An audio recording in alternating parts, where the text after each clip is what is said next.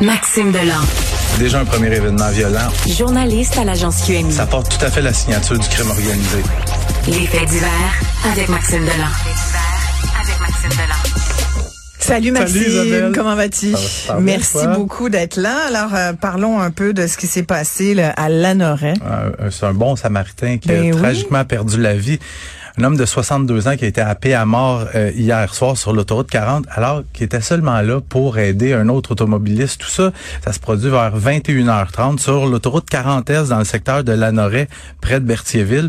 Ce qu'on me l'explique, c'est qu'il y a un gars qui habite à Mascouche. Lui, il travaille à Québec. Mais ce qu'il fait, lui, c'est qu'il part le dimanche soir pour pouvoir être là le lundi matin.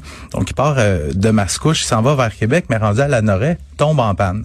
On se- Je sais pas exactement ce qu'il fait comme emploi, mais ça a l'air assez important pour que son boss prenne les prédispositions pour que il se rende vraiment à Québec ce soir-là. Parce que le gars, quand il tombe en panne, il appelle son boss, il dit, écoute, boss, je viens Je de peux pas me rendre. je viens de tomber en panne, Ouais. son boss dit garde, laisse-moi gérer ça. Je t'envoie quelqu'un un transport pour t'amener à Québec. Je t'envoie quelqu'un pour aller vérifier ton véhicule pour le réparer. Puis je t'envoie aussi un véhicule escorte, tu sais, un, un véhicule pour euh, avec euh, un panneau Ah. de signalisation, la grosse flèche lumineuse pour faire ça en sécurité. Donc euh, il y a le transporteur qui arrive, donc le gars lui prend la route pour Québec et euh, l'autre personne qui vient pour vérifier le problème sur le véhicule, il est dans l'accotement, est en train de vérifier euh, ce qui se passe avec la voiture. Et là, il y a une femme dans la trentaine à bord d'un camion cube de 20 pieds qui arrive et qui frappe tout le monde, frappe le véhicule d'escorte, frappe le véhicule qui est en panne et Mais qui sont sur l'accotement. Qui sont sur l'accotement. Une femme dans la trentaine avec un bébé à bord, dois-je le préciser. Euh, donc, rentre dans le tas, on, on m'a qualifié ça là, comme un jeu de là, une boule dans un jeu de quilles. Et là, t'as l'homme, le bon samaritain qui était là de 62 ans, qui lui est mort sur place. Son décès a été constaté sur place. T'as le gars qui était dans son véhicule d'escorte. Mais ce qu'on me dit, c'est que s'il était dans le véhicule, c'est sûr, sûr, sûr qu'il mourrait. Par chance, il était à l'extérieur, probablement en train de discuter avec l'homme qui faisait les réparations. Lui a subi de graves blessures. On parle d'un état critique, mais stable. Il devrait s'en sortir. Et là, la police, ce qu'on ce qu'on pense, c'est que la distraction Mais pourrait pas être en canards cause. toujours? Mm. Non, c'est ça. Sauf que ce que la femme raconte aux policiers, c'est qu'elle se serait retournée pour parler à son enfant. Les policiers m'ont dit, eux, ils aimeraient ça, ils vont analyser le téléphone de madame. Si tu vois ce que je Oh. veux dire. Euh, fait que Ah, je- mais c'est pas entendre ouais, ça. mais lâchez votre cellulaire. Tu sais, Ah, mais ça, écoute, c'est une plaie, Maxime. c'est une plaie. Il y a des Ça opérations. n'a pas de bon sens, maman. Pas, moi, pas là-dessus, parce que va prendre tout ton temps. parce que- Mais, mais Suis- ça n'a pas de bon sens. suis ça. une voiture sur l'autoroute, puis Ah. des fois, tu les vois dévier, ils s'en vont dans voie droit dans l'accotement, tu passes à côté, puis tu vois, tu un petit, euh, un Bon. petit, euh, une petite Écoute, lumière ils qui le réclame. même pas. J'en vois, là, ça se gêne même pas. Ouais, ouais. Si t'es pas un policier, ils, vont même pas faire semblant de cacher leur cellulaire. C'est que, tant aussi, tu sais, ils ont- les, les peines sont plus sévères. Maintenant, je pense que c'est 5 points de démérite et, euh, euh, 900 quelques piastres, ils prennent ton euh, auto, non? C'est a pas une... cinq- 500 dollars 500, ok. d'amende. Mettez ça plus haut encore. Ouais. Mettez ça plus haut encore. Sinon, euh, ou tu remorques le véhicule automatiquement ou tu suspends le permis. Il faut, faut des mesures plus, euh, plus coercitives un peu. Ah, tout à fait, tout à fait. Euh, un autre grave incident, celui-là, écoute, un, un autre accident euh, assez euh, incroyable et, et- et très touchant aussi. qui implique u- une ambulance Ouais. en Estrie. Euh, ça survient hier en tout début de soirée sur l'autoroute 10 dans le secteur de Eastman, c'est tout près de Magog. Il y a une Mm. ambulance qui roule en direction de Sherbrooke pour un transfert inter-établissement. Donc, ce qu'on me dit, c'est que on transporte une femme qui est très, très, très enceinte. Je sais pas exactement pourquoi qu'on on la transporte. Il y a peut-être des complications avec la grossesse. Donc, dans l'ambulance, il y a quatre personnes. Deux ambulancières assises à l'avant et à l'arrière, dans la cabine, on a la femme qui est enceinte et une infirmière. Puis ce qu'on m'explique, c'est que dans le secteur d'Eastman, ça arrive, les gens, les gens qui habitent dans ce secteur-là sont au courant. Il y a comme un microclimat sur une certaine portion de l'autoroute. Il y a des fois un kilomètre avant, tout est beau. Puis dans Mais c'est parce cette que la côte aussi. là. oui, puis dans cette portion-là, là, des fois, c'est- la fin du Oui, monde. Il oui, neige, oui. pleut. C'est un peu ce qui est arrivé hier. L'ambulance a roulé sur une plaque de glace.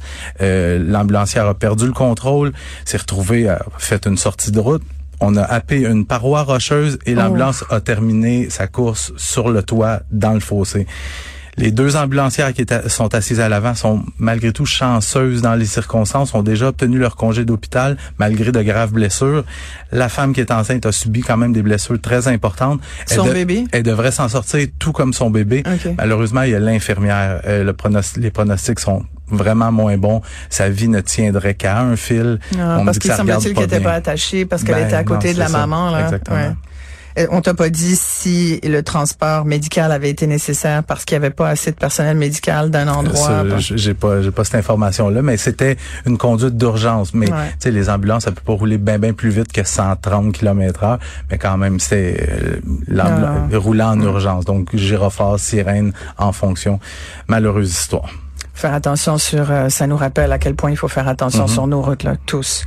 Euh, Parle-moi donc de cette peine de prison pour un pédophile américain. gigantesque peine de prison Tu sais, je veux en parler parce qu'on critique les, souvent les Américains à tort ou à raison pour leurs valeurs, leur façon de faire. Mais quand il est question de pédophilie, la justice américaine s'arrange pour que ça ne se reproduise Ben, plus. dans ce cas-ci, je pense que le gars va être mort euh, avant longtemps. Ils viennent- 707 ans. Ils viennent de condamner, c'est ça, un pédophile de la Californie. risible. 707 ans de prison.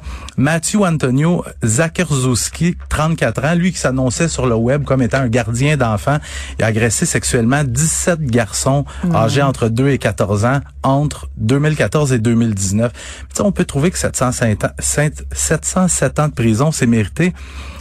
Il y en a assurément d'autres qui vont dire que c'est exagéré, mais quand il est question de pédophilie, je j'ai écrit, je peux pas te dire le nombre de textes que j'ai écrits sur Ah non, mais- des agresseurs ouais. sexuels d'enfants Mm. récidivistes Mm. qui ont, ont fait une peine de prison puis qui se retournent en liberté et qui repassent à l'acte.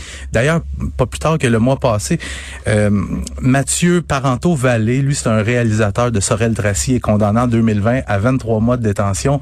A agressé sexuellement une petite fille de 9 ans qui dormait avec son pyjama de la Reine des Neiges sur le divan. L'a agressé sexuellement. Condamné à 23 mois de prison et à une période de probation.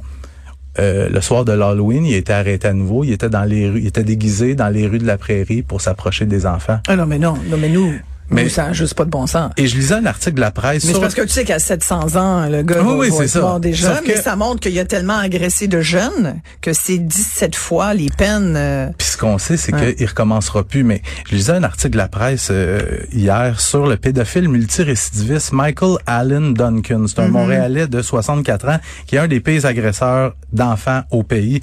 Ses premiers crimes sexuels à l'égard des enfants début des années 90, au cours des années 90. Michael Allen Duncan a ensuite été condamné à 36 mois d'emprisonnement en 2009 en Ontario pour incitation à des contacts sexuels sur des enfants. Deux années plus tard, au Québec, il est condamné à sept ans de prison pour agression sexuelle sur quatre fillettes.